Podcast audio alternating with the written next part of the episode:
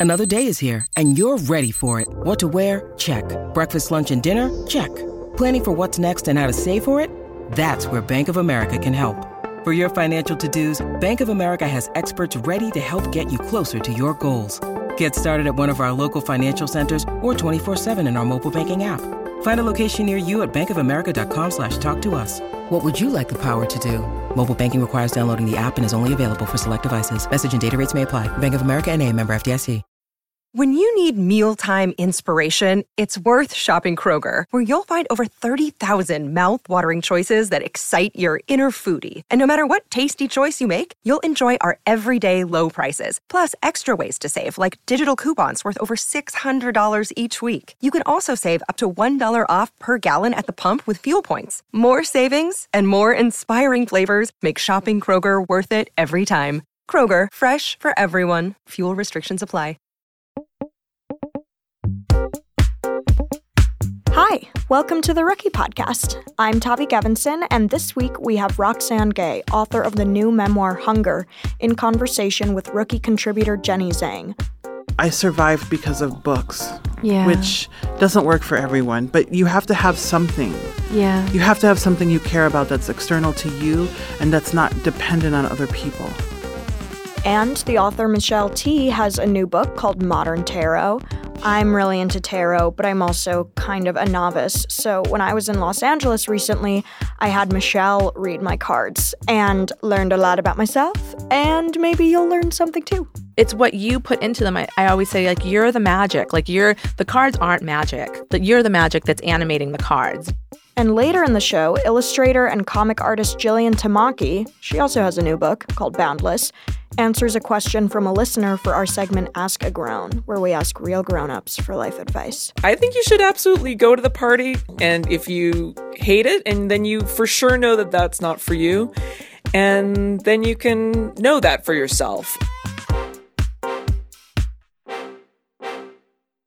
But before we get to all of that, I wanted to share an email we received from a rookie listener. To celebrate Pride Month, we wanted to know how rookie listeners came out to loved ones and how they reacted. This is from Renee, who's 18 from Illinois. She says, My process of coming out to my family was not planned. It happened naturally and gradually.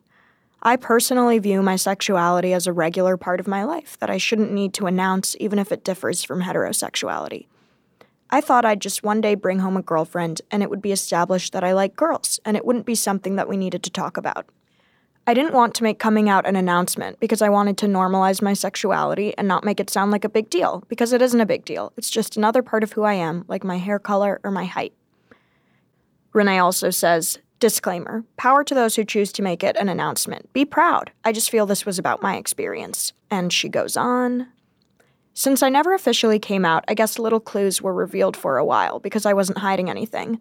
I'm pansexual and I've had a couple boyfriends, but didn't have ongoing relationships yet with any girls or non binary people beyond hookups or short flings. By senior year, I became president of my school's Gay Straight Alliance. I love planning and organizing, and my time as presidents of clubs was so much fun, definitely something I'm made for. More and more clues were dropped through Amazon.com as I ordered rainbow bracelets for my club to sell at school and ordered rainbow ribbon to craft rainbow awareness ribbons. I also made my dad take me to Walmart to pick up tie dye paints for a rainbow tie dye party for our club shirts. When I graduated this May, I was the first Gay Straight Alliance president in our school's history to pester the school board enough to provide our club's graduating future presidents with a rainbow cord to wear over our gowns. I proudly wore my rainbow cord when I got my diploma. This year, I did my best to make it part of my regular life, and so far my parents have been treating it like so. Love, Renee, 18, from Illinois. Thank you so much to Renee for sharing her story, and thank you to all of the rookie listeners who called or emailed. We love hearing from you. I am so thankful Roxane Gay exists. You might know her as the author of the crucial essay collection Bad Feminist or her collection of short stories, Difficult Women. She also has a novel called An Untamed State. She wrote a graphic novel for Marvel called Black Panther World of Wakanda. And she also regularly writes pieces for publications like The New York Times, The Nation, and The Guardian. She's even published a short story in Rookie called The Year I Learned Everything, and it's so good. I revisit it all the time. Roxane's newest book is a memoir called Hunger. In it, she says, Every body has a story and a history. In Hunger, she shares the story of her own body and tackles issues like trauma, sexual assault, and race. She sat down with rookie contributor Jenny Zhang for a conversation about the book. Jenny, you may know from her countless rookie articles, like some of the most important things we've ever published, in my opinion. And she has a book of short stories coming out called Sour Heart. I was really excited to hear these two in conversation, so without further ado, here's Jenny and Roxane. Hi, Roxane. Thank you so much for coming. Hi, Jenny. Thank you for having me. Can you just tell um, rookie readers what Hunger is about? Yeah, uh, Hunger is my first memoir, and it is a memoir of my body. Uh, it's a book I wrote because uh, when I was 12 years old, I was sexually assaulted. And in the aftermath, I started to overeat and gain a lot of weight. And for uh, not 40, 30 years later, I'm still dealing with that and the sort of repercussions of overeating for a great many years as a this sort of method of self-protection. And so I kind of look at the history of my body Mm-hmm. from then to now. Was this a difficult book to write? It was a very difficult book to write, absolutely. You know, when I was thinking about what I wanted my next nonfiction project to be after I wrote Bad Feminist, uh, I thought uh, I would love to read something interesting about fatness. Yeah. And then I thought the book I want to write least is a book about fatness. Yeah. And so I knew that was the book I had to write the most. Yeah. And I definitely dragged my heels quite a lot. But in the end, I know that I wrote a book that I needed to write. There's like a part in your book where you talk about how you don't want to be remembered or defined as the worst thing that's ever happened to you, but Mhm. that's kind of how we, I guess, as a society, identify women a lot of the times. Mhm. And we want them to, you know, like constantly regurgitate their pain and re traumatize themselves. How do you write about something that is both so difficult and harrowing, but also kind of like honor the part of you that's funny and weird and and not just you know your pain You know, very carefully, I tried to have very strict boundaries about what I will and won't write about and how I will and won't write about myself. Mhm. And that helps. Um, you know, when you f- stick to your boundaries, you never betray yourself. Yeah And that was really important to me throughout writing the book. And, you know, the reality is that this terrible thing did happen, but it's also, it has been a long time. And I'm as over it as I'm ever going to be. and so now I'm in a place where I can more comfortably talk about it and where I know that this is a thing that happened to me, but it is by no means the whole of my life or who I am. And that made it a lot easier to not feel like I would be defined only by this one thing. And anyone who would choose to define me that way is someone who just doesn't get what I'm trying to do. do you i saw that you had tweeted about uh, there's like an article about you in the washington post yeah. um, and about hunger Mhm. um, and i think let me see you tweeted I guess this is like a message, an email from some random person that Mhm. says like, "Hi Roxanne, your name misspelled, of course. I saw the article about you in the post. You know, exercise is essential to control weight? Question mark.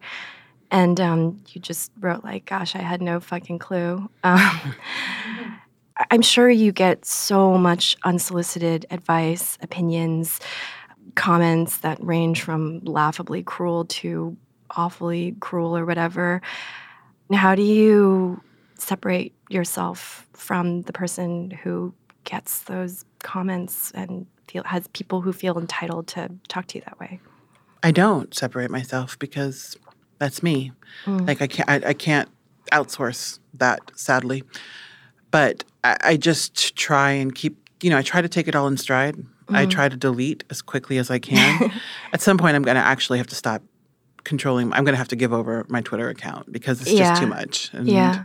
that's a shame because I love Twitter. But I am fast approaching a time when it's not worth it. Yeah. And so we'll see. But um, I just try to screen as well as I can and recognize that these people offering me advice, it's about them and their own fears of fatness. Right. And um, I think that people are afraid of fat because they know how they treat fat people yeah. and they see how fat people are treated and they don't want that for themselves. yeah. Uh, and so it is what it is. But yeah, I get unsolicited advice advice every single day, every day Yeah. as if you know and quite frankly I, fat people know about dieting and nutrition and so on at least most of us far better than most people Mm-hmm. like i can tell you how to lose weight i can give you mathematical equations about calorie burning and Yeah. kcals and it's i know it i mean it's not a question of ignorance or stupidity ever Right. Um, when I was reading your book, it made me think. I, I obviously don't.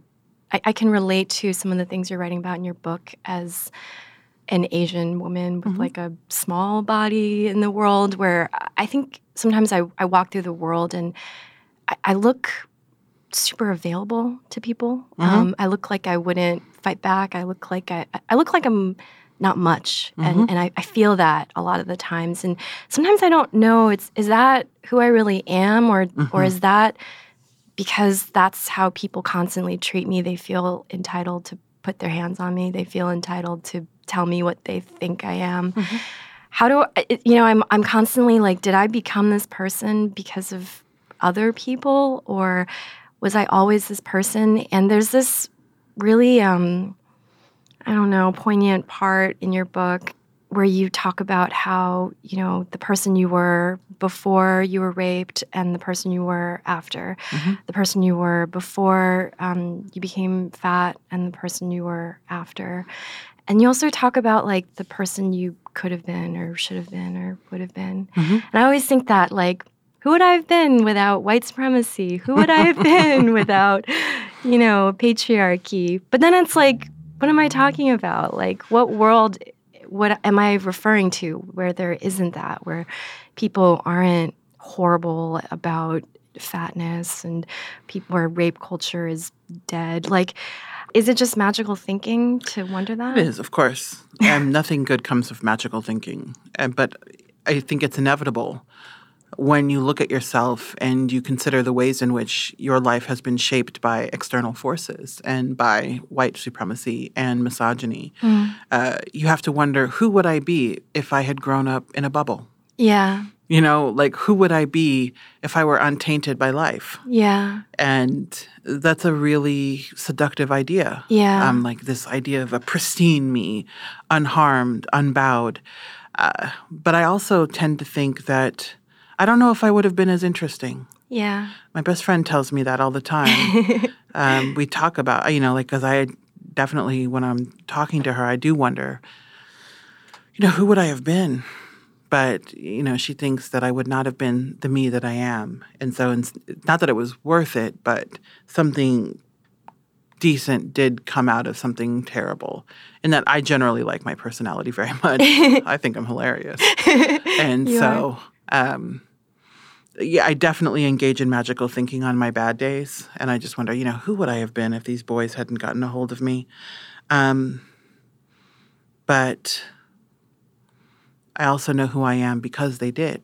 yeah, And uh, I would not, at this point in my life, at 42 years old, I would not change who I am. I think that's also something that certainly with age and time, it's and a lot of work, which Yes, a lot of work. I've been in therapy about. off and on since I was 14. So, Yes. um, mind built by therapy. I think if you go to enough therapy, you start to drink the Kool Aid eventually. yeah, Um, and I don't mean that in a bad way. no, totally, Um, there are things I find infuriating about therapy, but uh, for the most part, I think it's a blessing to Totally. just have someone with whom you can talk about your insecurities and your fears and the issues that you just can't work through on your own. Yeah. I think all too often, especially people of color, are told that we're supposed to be stoic and that Yeah. uh, mental health issues are for white people. Yeah. And that is not the case. Uh, living in this world is difficult, no matter who you are. Yeah. And sometimes you need some help. And so I definitely have put in the work, uh, and it was worth it. Yeah, I, I totally agree. And I mean, I'm very new to therapy, but one of the most, I guess, the biggest things I'm learning about it is instead of being like, how do I hide from this pain? How do I forever keep it in this like little box that I never have to open? Instead, it's about just accepting that's part of you. Um, Yes. and acceptance is really difficult. It is very pain. difficult. You know, one of the things I'm still learning is how to not hide from the pain, like just face it, and Yeah. how to not hide from fear. Yeah. Uh, because I'm very good at hiding from fear. Like, oh, I don't want to feel that, so I'm going to box myself off. I'm going to in this body. yeah. And as I try to, I don't want to say lose weight, but just change my body for me, um, a lot of the work I'm doing uh, with my favorite professionals it is really about undoing old habits and allowing myself to feel that sort of insecurity and safety of being the like the what I feel is danger of being smaller Totally. and that it's okay because you can handle anything that comes your way yeah. and the the truth is that fat doesn't keep you safe and so that's you know something i'm still oddly enough learning yeah. or reminding myself of but it's it's you know work that has to be done I, I feel like it's also in you write about this in hunger, but also in um, a lot of your fiction.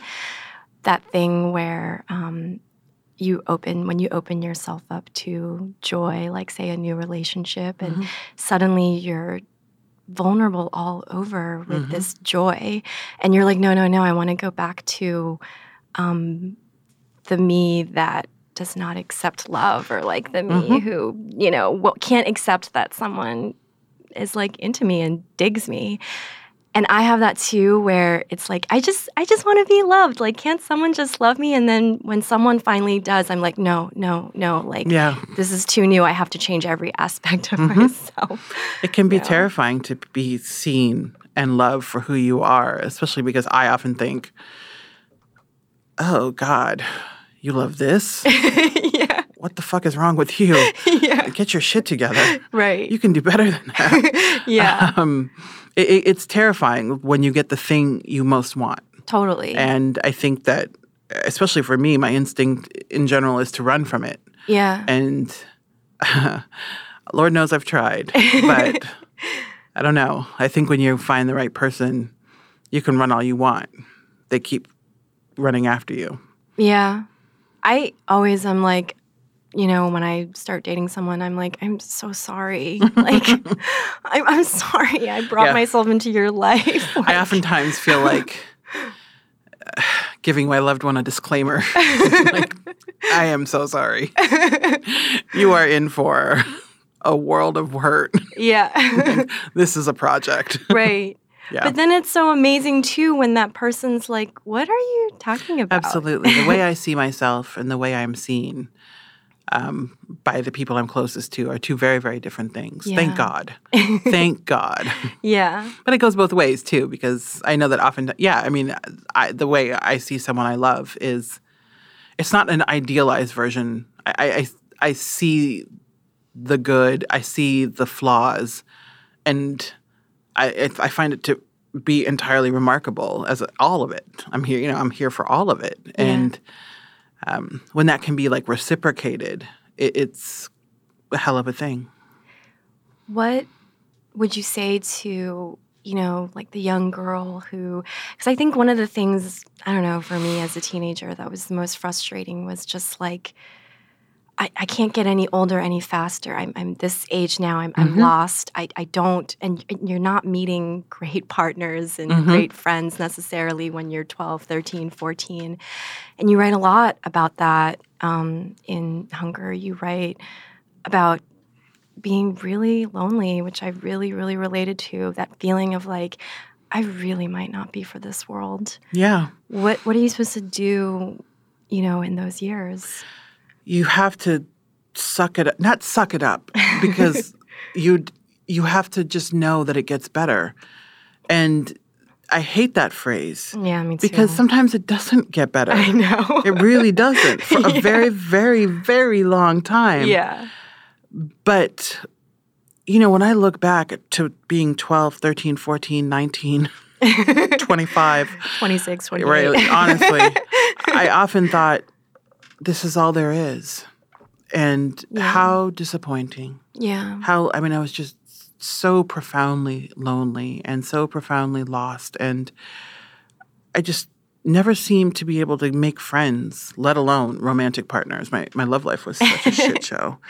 But so was my friendship life. And, you know, I just, for me, I survived because of books. Yeah. Which doesn't work for everyone, but you have to have something. Yeah. You have to have something you care about that's external to you and that's not dependent on other people, Yeah. whether it's art or music or reading or writing or a combination of the above or knitting or running. You know, you just need something, something that keeps you sane Yeah. while you are going insane. Yeah. And that's that's it because no number of platitudes make it better Yeah. nothing made it better, no matter what anyone told me. I was just convinced that this, you know, my life was hell. And quite frankly, there are days I'm still convinced of that. but I had something. I I had a passion, Yeah. I- even if it was just me and it was just mine. And I never imagined anything was going to come of it, though I dreamed um, a little bit. But I, I just, even like what I dreamed, I didn't dare dream big. I just thought maybe one day I will publish a book. Yeah. That was the extent of it. That was Yeah. it. Like, and then it would sit on a dusty shelf, and maybe three people would read it, and that would be enough. Yeah. But I had that, and so I, I always encourage young people to have something that you care about, because sometimes that keeps you alive. yeah. And it's it's like the good kind of magical thinking. It, that is the good kind of magical thinking. It is because there's something that can come from it. Something can be produced out of it. The kinds of magical thinking where you rewrite history doesn't work. but the kinds of magical thinking where you get to create something or be part of something, um, that's the kind of magical thinking that got me to where I am today. I guess I think about like young people who find escape in art and the books they read and maybe wanting to write a book or wanting to do something creative.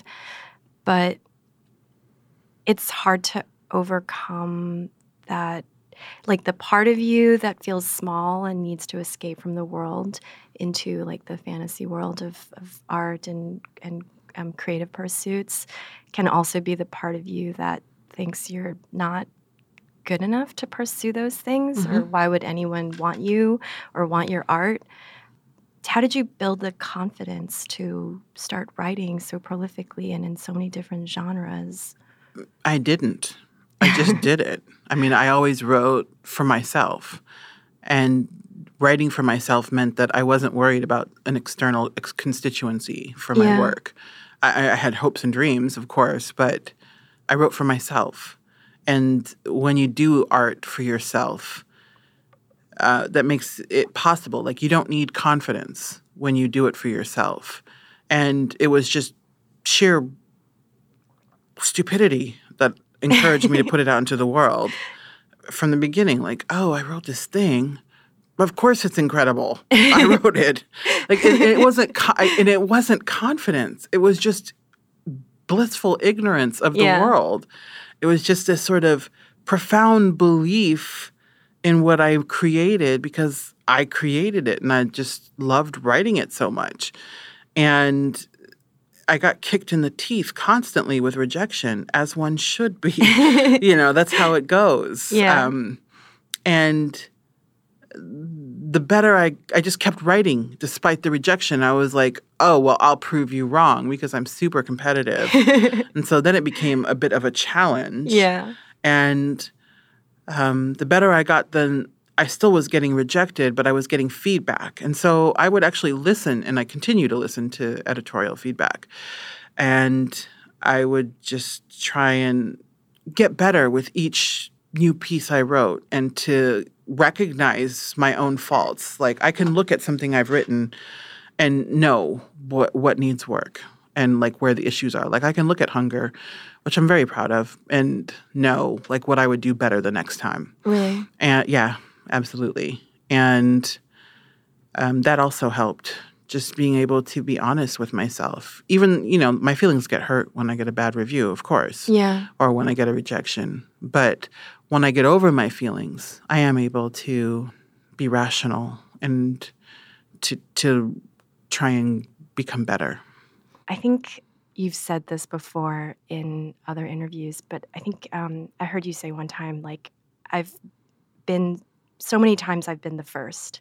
hmm And to me, um, you're so incredibly inspiring because you have been the first in so many ways. And I think you've been the first because of so many different things. Like, you know, you, you found your way into your career in a way that wouldn't have been possible 50 years ago. Mhm. Because 50 years ago, there was no internet and you couldn't, um, like, gain a following on the internet. And people are so mean about the internet. They can be. It's something. And it's often people where I'm like, you're mean about the internet because you're a rich white guy with a legacy publication. Mhm. So of course you don't need to worry about writing someone something that's accessible to everyone. Of course you don't have to worry about dumbing yourself down. Like, but then there's also, you know, for people of color and for women, sometimes they can't get into the New York Times. Sometimes they don't have those connections and they get into the New York Times by writing a bunch of stuff for the internet and then finally convincing everyone that they're really good, which you did.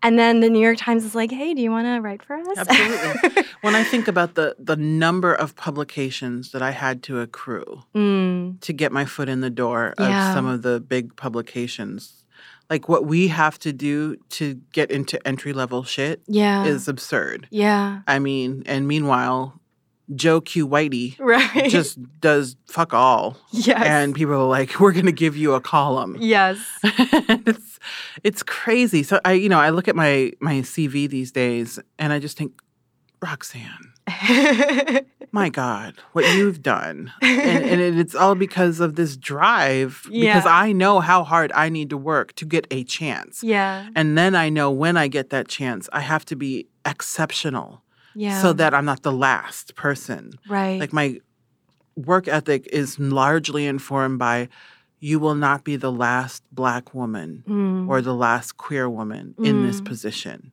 You have to be a steward.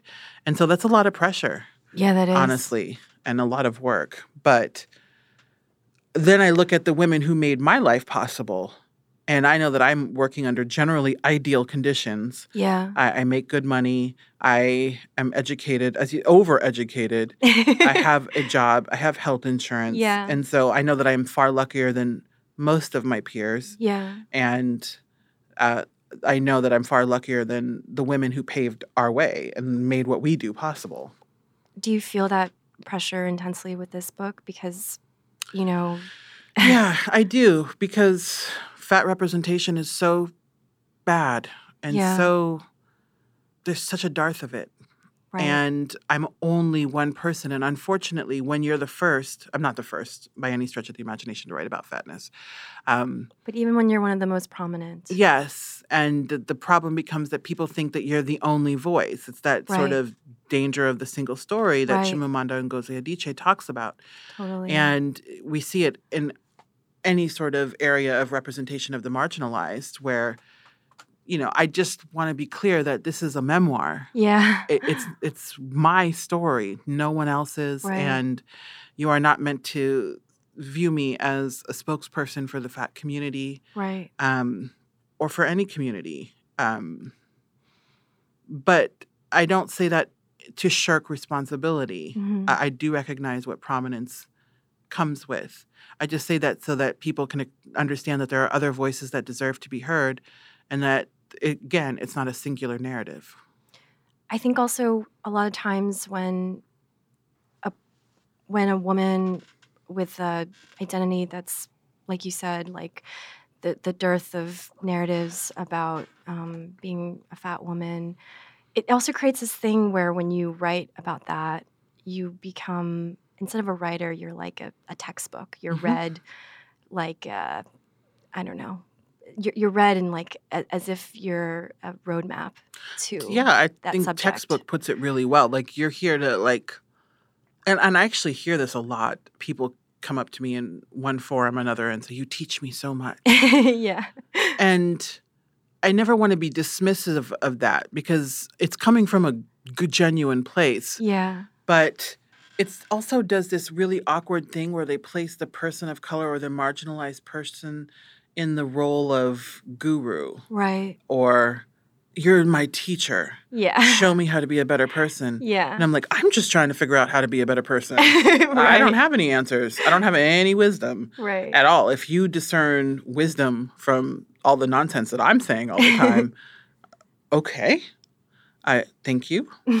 But please recognize that I'm a work in progress as well. yeah. A- And that you know, this isn't meant to be a textbook in any way shape or form and if you take it as such, like one of the most big one of the biggest surprises of my career has been how how often bad feminist is taught. Mm. It's wonderful, Yeah. but I just never dreamed that people would literally take it as a textbook. Yeah. It's awesome, but I just it, I never dreamed it. I was just like I'm just I'm writing some essays trying to like make sense of why do we talk about sexual violence in such horrible ways? yeah. And why don't I love girls? And you know like why is 50 shades of gray so popular? Yeah. A- and I'm always just trying to answer these questions. And here we are. It's it is that pressure of being made into something more meaningful than Mm-hmm. you ever intended or wanted to. Absolutely. You know, and I think people often they also read writers in general like they they think that everything we do is like done from a place of profundity. yeah. I, I had a book come out earlier this year called Difficult Women and people were like, "Well, what is the meaning behind this story?" And like one of the stories is I was watching a Jamie Lee Curtis commercial about Activia. And so I wrote a story about a woman eating expired yogurt. and in another story, it's a woman, it's a story about a woman who's made entirely out of glass. And all the reviews have been like, and she was talking about transparency and gender roles and blah, blah, blah.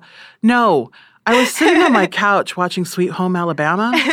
And at the beginning of Sweet Home Alabama, you learn that when lightning strikes sand, it creates glass. Mm. And so I thought, what if lightning struck sand and a glass woman rose out of the sand? Like, my, I'm very literal. I'm not special. I'm not a Swami. I don't have like this profound level to my story. Like, what you perceive from it, okay. Uh, okay. Yeah. But no, I was watching Sweet Home Alabama.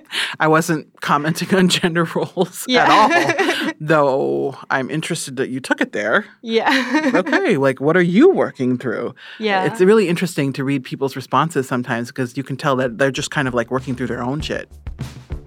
Roxane, thank you so much for taking time out of your extremely busy schedule No to problem. be with us. I'm glad to be here, Jenny. Thank you. All right. Thanks. That was author Roxane Gay in conversation with rookie contributor Jenny Zhang. Roxane's memoir Hunger is out now. Jenny's book of short stories, Sour Heart, will be out soon. We'll be back with more Rookie after this break.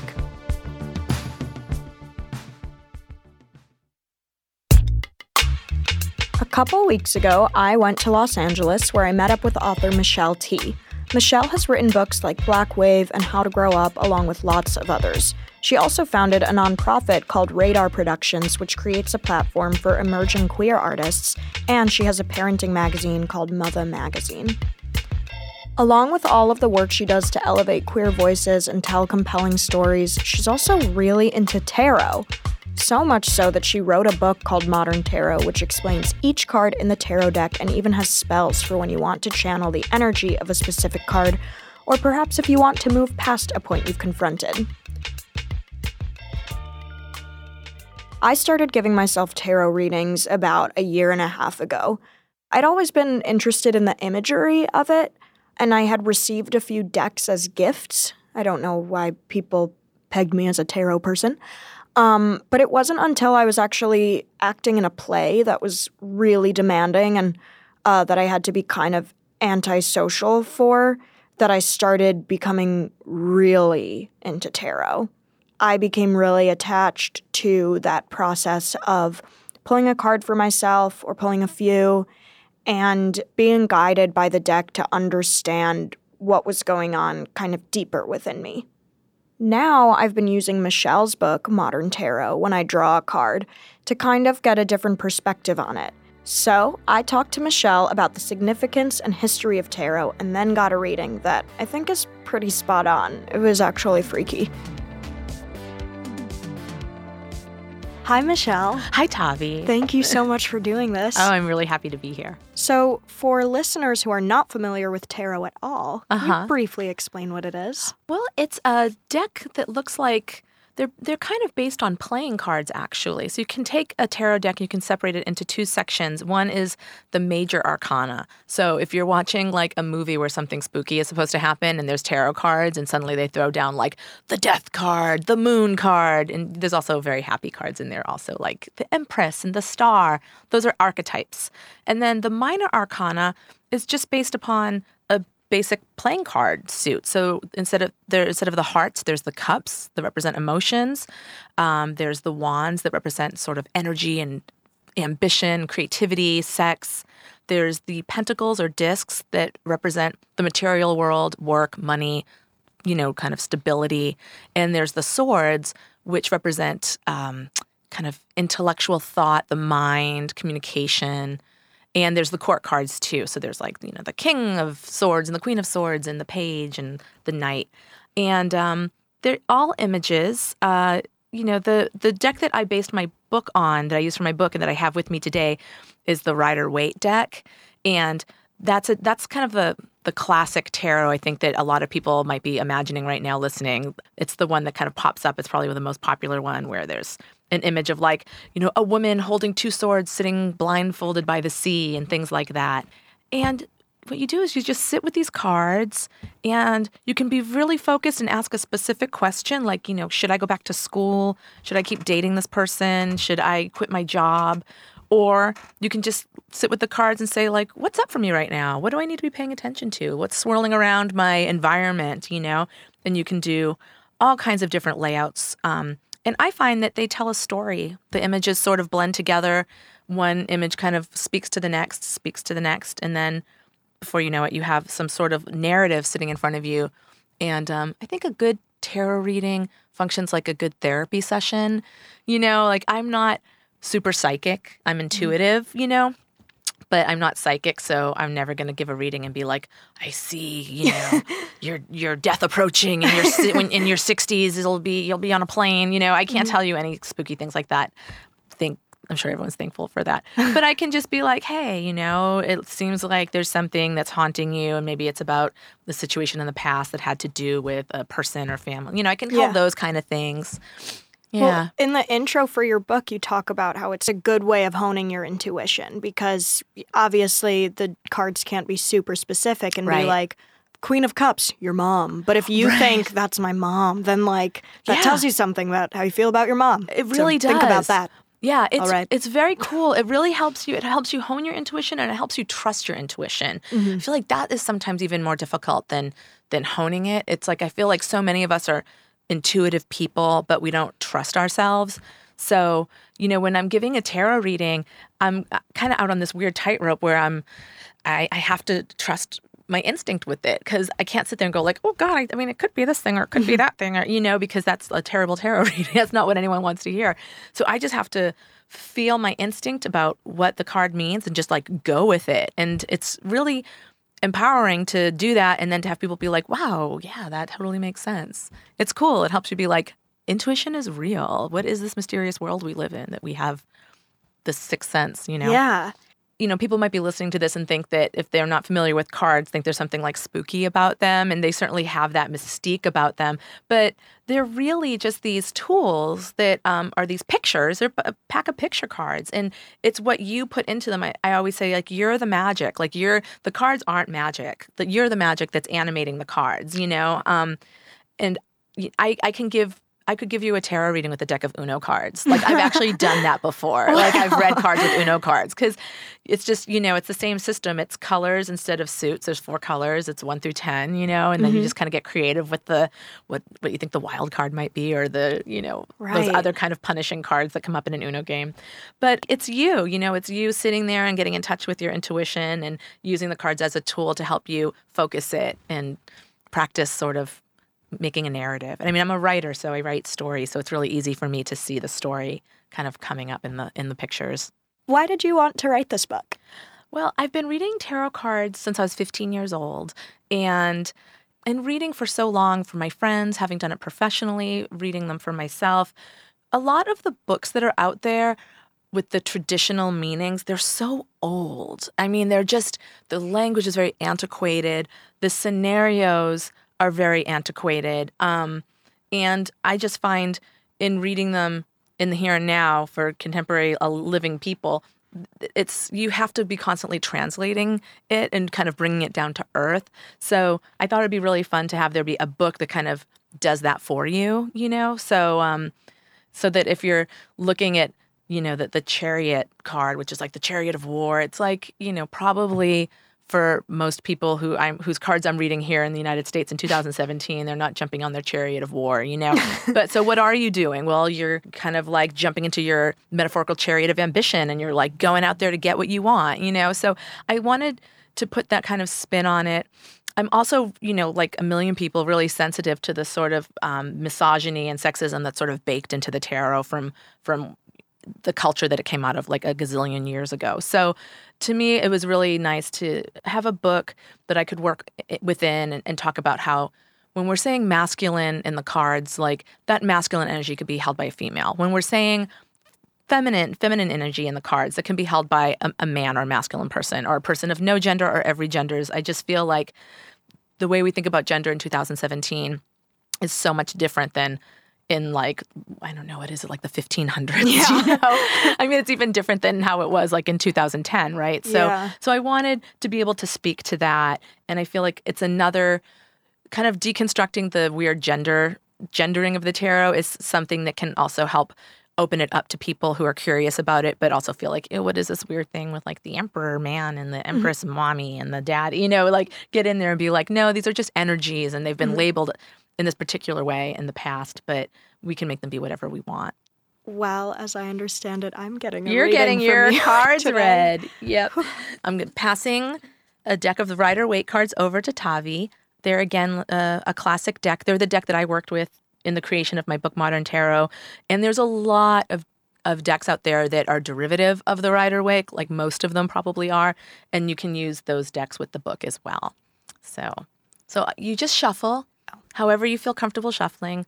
Again, there's a lot of superstition about the tarot. Some people are very like gingerly shuffling them, but I'm like, you can shuffle them like a poker player. It's fine, you know. yeah, I have. I don't know any other way to do it. and I would just say, just think broadly about your life right now. We'll just do a, a classic, simple Celtic cross um, layout and just see what comes up. So the first card that goes down is like you're present today, like Tavi today, Queen of Cups. Beautiful lady sitting on a throne by the sea, holding a giant chalice, um, crossed with the Page of Pentacles, a sort of earnest, ambitious young scholar holding a pentacle in his hand and gazing at it. Hell yeah.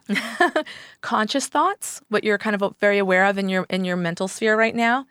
King of Pentacles, these are a bunch of court cards. They're people cards. They're the trickiest cards to read, I think, because they can have so many different meanings. They can all be aspects of yourself. They can represent people in your life. They can also represent situations. Hmm. So we'll just, you know, we'll we'll kind of touch on all the different possibilities. King of Pentacles is like doing good, just like sitting in a big grapey robe, this robe covered with grapes, hmm. holding a holding a pentacle. And then your unconscious thoughts. So something that's sort of happening kind of under the surface. You might not be as clued into the energy, but it is somehow influencing you right now. Four of Pentacles. So it's this guy. He's got four pentacles. One's on his head. He's got a foot on each one, and then he's hugging one. Ooh. Yeah. All right. Here's your uh, recent past. Five of Swords. There's. Hmm. It looks like the aftermath of some sort of sword fight. some people are retreating. They left their swords on the ground, and our main person is looks pretty happy, like he won. He's holding a couple swords. Looks like he's gonna go collect the rest of them. Coming up, future. Four of Wands. A beautiful sort of bower. Is that a bower? I I don't think know. it might be a bower. It's like a beautiful swag, of this garland, a fruity, lush garland hanging on a bunch of um, staffs. And then in the background, there's some people sort of celebrating, like with throwing their hands in the air. There's a castle. It's very nice. Okay. This is a card that represents sort of you right now. And it's the Nine of Wands. Sorry about your head wound, Tavi. this person has a bandage on his head and is um sort of looking around a little looks a little freaked out. He's, What? He's got he's got we're gonna we're gonna make it all make sense. we're gonna figure it, it, out. got we're it, gonna it. figure it out. This is nothing you don't already know, so don't worry about it. And and if you are concerned about the future, it looks really nice. So Oh, true. yeah. Here's your um, environment, King of Cups. Another Hmm. another uh, royalty sitting on a throne in the sea. Hmm. Hopes and fears, the world. Wow. Yeah. I do fear the world. And then overall, your your outcome card is the Seven of Cups. A lot of beautiful cups coming out of a cloud, each holding their own sort of possibility. When I do this reading, if the if the outcome card is not one of the major arcana, I pick three off the top. That's a bit of fussiness I like. So I do too. you do, Yeah. Oh, and look what you got! You got the High Priestess. Very beautiful. Okay. So the um, the Cliff Note version of what this reading is is it's telling me a story of a lot of opportunity and a lot of hunger for opportunity, a lot of a lot of ambition, and being on the precipice of things sort of coming together, but being there being a lot of fear still happening. Um, just like being afraid to, to to take a chance or dare you hope, you know, for everything that you're hoping for. What's cool is that you don't you put a brave face on it. So when you're going out in the world and chasing down the stuff that you want, nobody would know that you have these sort of um, just basic kind of life stability concerns.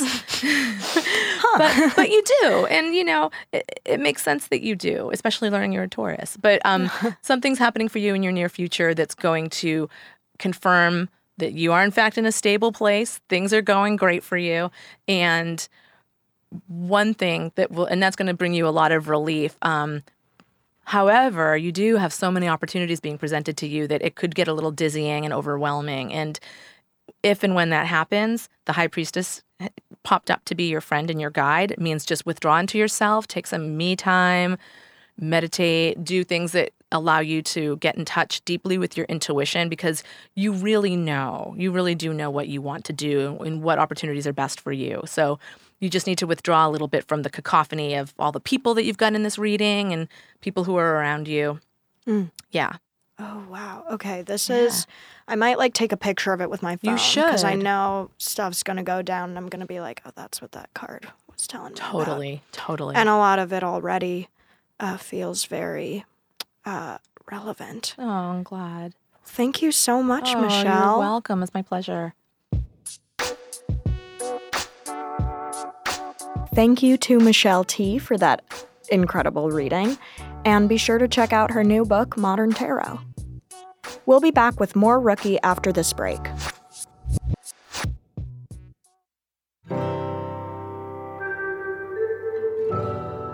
We are back with another installment of our series Ask a Grown, where real grown-ups answer your questions. Today, we have illustrator and comic book artist Jillian Tamaki here with advice. Jillian is best known for her illustrations in the New York Times and the New Yorker. She also illustrated the graphic novels Skim and This One Summer. She has a new book out called Boundless that's kind of epic and like the product of so much effort and love and self reflection. And so we thought she'd be a good person to answer one of your questions. Hi, my name is Jillian Tamaki, and I am a cartoonist and illustrator, uh, and I live in Toronto, Ontario, Canada. And I'm here to answer some questions from rookie readers. And I hope I'm of some help. Anyway, on to the first question. And this is from a, a reader listener on Twitter. how do you stop procrastinating things you like and want to do, but the fear of not being good enough stops you?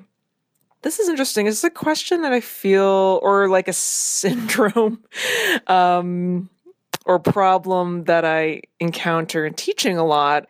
And I think it really stems from this phenomenon of something existing perfectly in your mind. And then there's a fear of, well, it's just inevitable that it'll be sort of ruined in the process of being translated from your mind, where it's perfect, to reality, where it's always going to be less than perfect.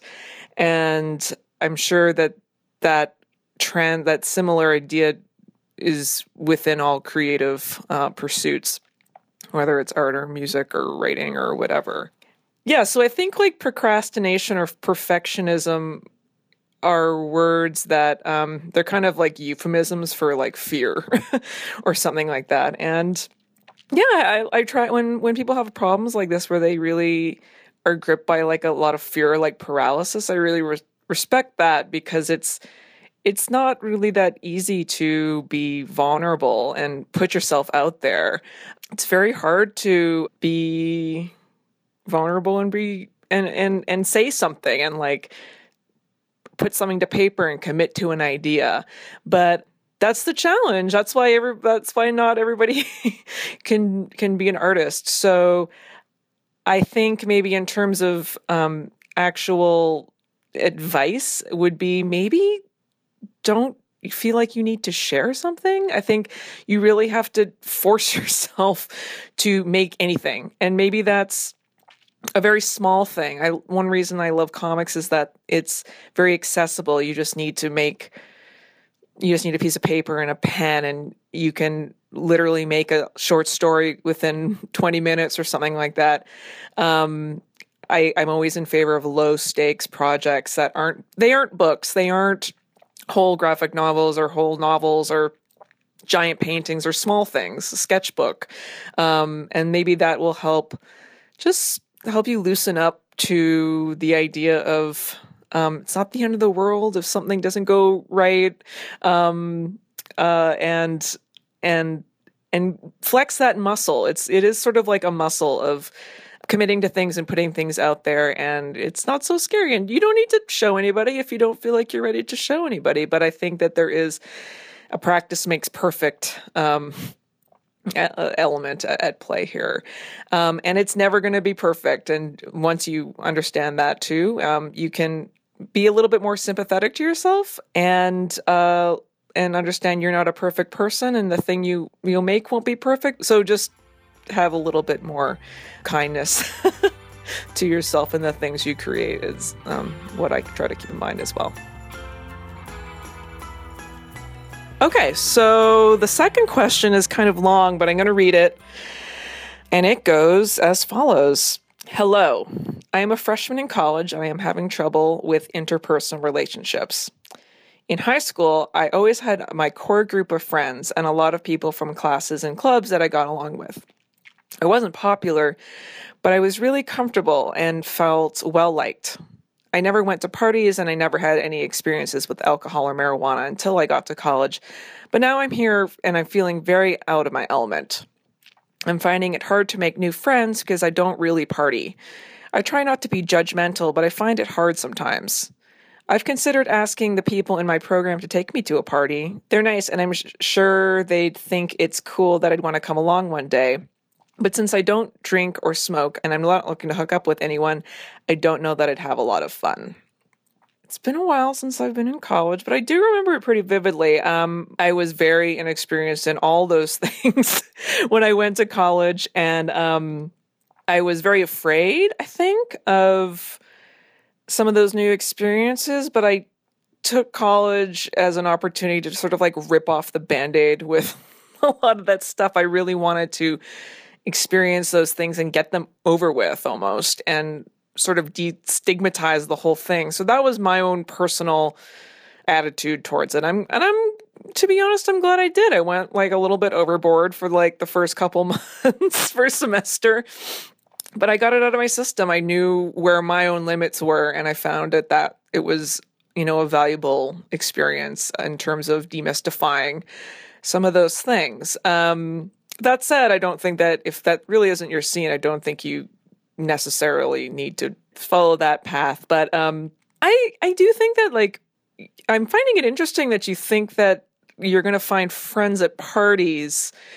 I think you find friends more when you're comfortable and you're doing things that you enjoy and in spaces that you feel safe and at home in and maybe that's in your program maybe that's in an activity you mentioned that you were involved with clubs and um, I think that there's a lot of opportunities to meet people that have an intersecting interest as opposed to I'm in the same room with you and we're both drunk or high or whatever.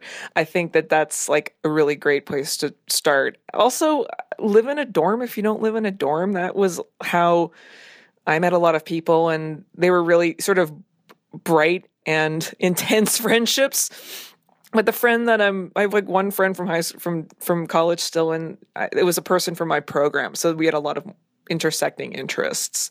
Um, and yeah, I think it's, I think the reason a lot of people are partying is because they feel just as um, eager for connection as you do. So um, I would really encourage you to be open to this time and and I found the friendships that I made were very intense, um, but they were very fluid, you know, and they changed a lot, and people moved in and out because I think it's a time where you're trying on a lot of new, trying on new ideas and thoughts and identities, and that's what college is for in large part.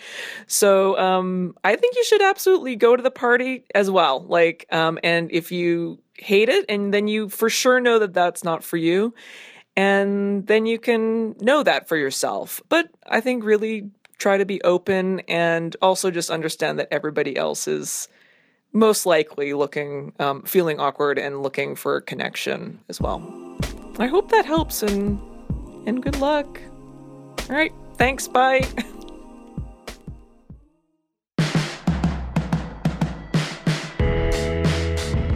That was comic book artist, illustrator, and grown Jillian Tamaki answering a question from a listener. If you want some advice, email your question to youaskedit at rookiemag.com. That's Y O U A S K E D I T at rookiemag.com, along with your first name or nickname, your age, and your location. And if you'd like to hear your voice on the Rookie Podcast, you can record yourself on your phone or computer, keep it to about a minute long, and email it to us at podcast at rookiemag.com. That's it for this week's episode of the Rookie Podcast. I'm Tavi Gevinson. We're taking a break for a couple of weeks, and we hope you get some downtime too. Go swimming, eat ice cream, jump rope, or stay inside in an air conditioned dark room and re listen to all of your favorite episodes of the Rookie Podcast. And maybe give us a review and rating on iTunes while you're at it. You can find us at rookiepodcast.mtv.com and at rookiemag on Twitter and Instagram. I'm on Twitter and Instagram as Tavi Tulle, T A V I T U L L E. Plus, check out podcasts.mtv.com and at MTV Podcasts on Twitter and Instagram for more shows from the MTV Podcast Network. This episode of Rookie was produced by Mukta Mohan, Michael Catano, and Kasia Mihailovich for the MTV Podcast Network. Thanks to Lauren Redding for making the podcast happen. Thanks also to Shamir for our theme song, Hattie Stewart for the Rookie logo design, Cynthia Merhej for Rookie's logo, Beth Hoeckel for the jewels, and Maria Ines Gul for her illustrations.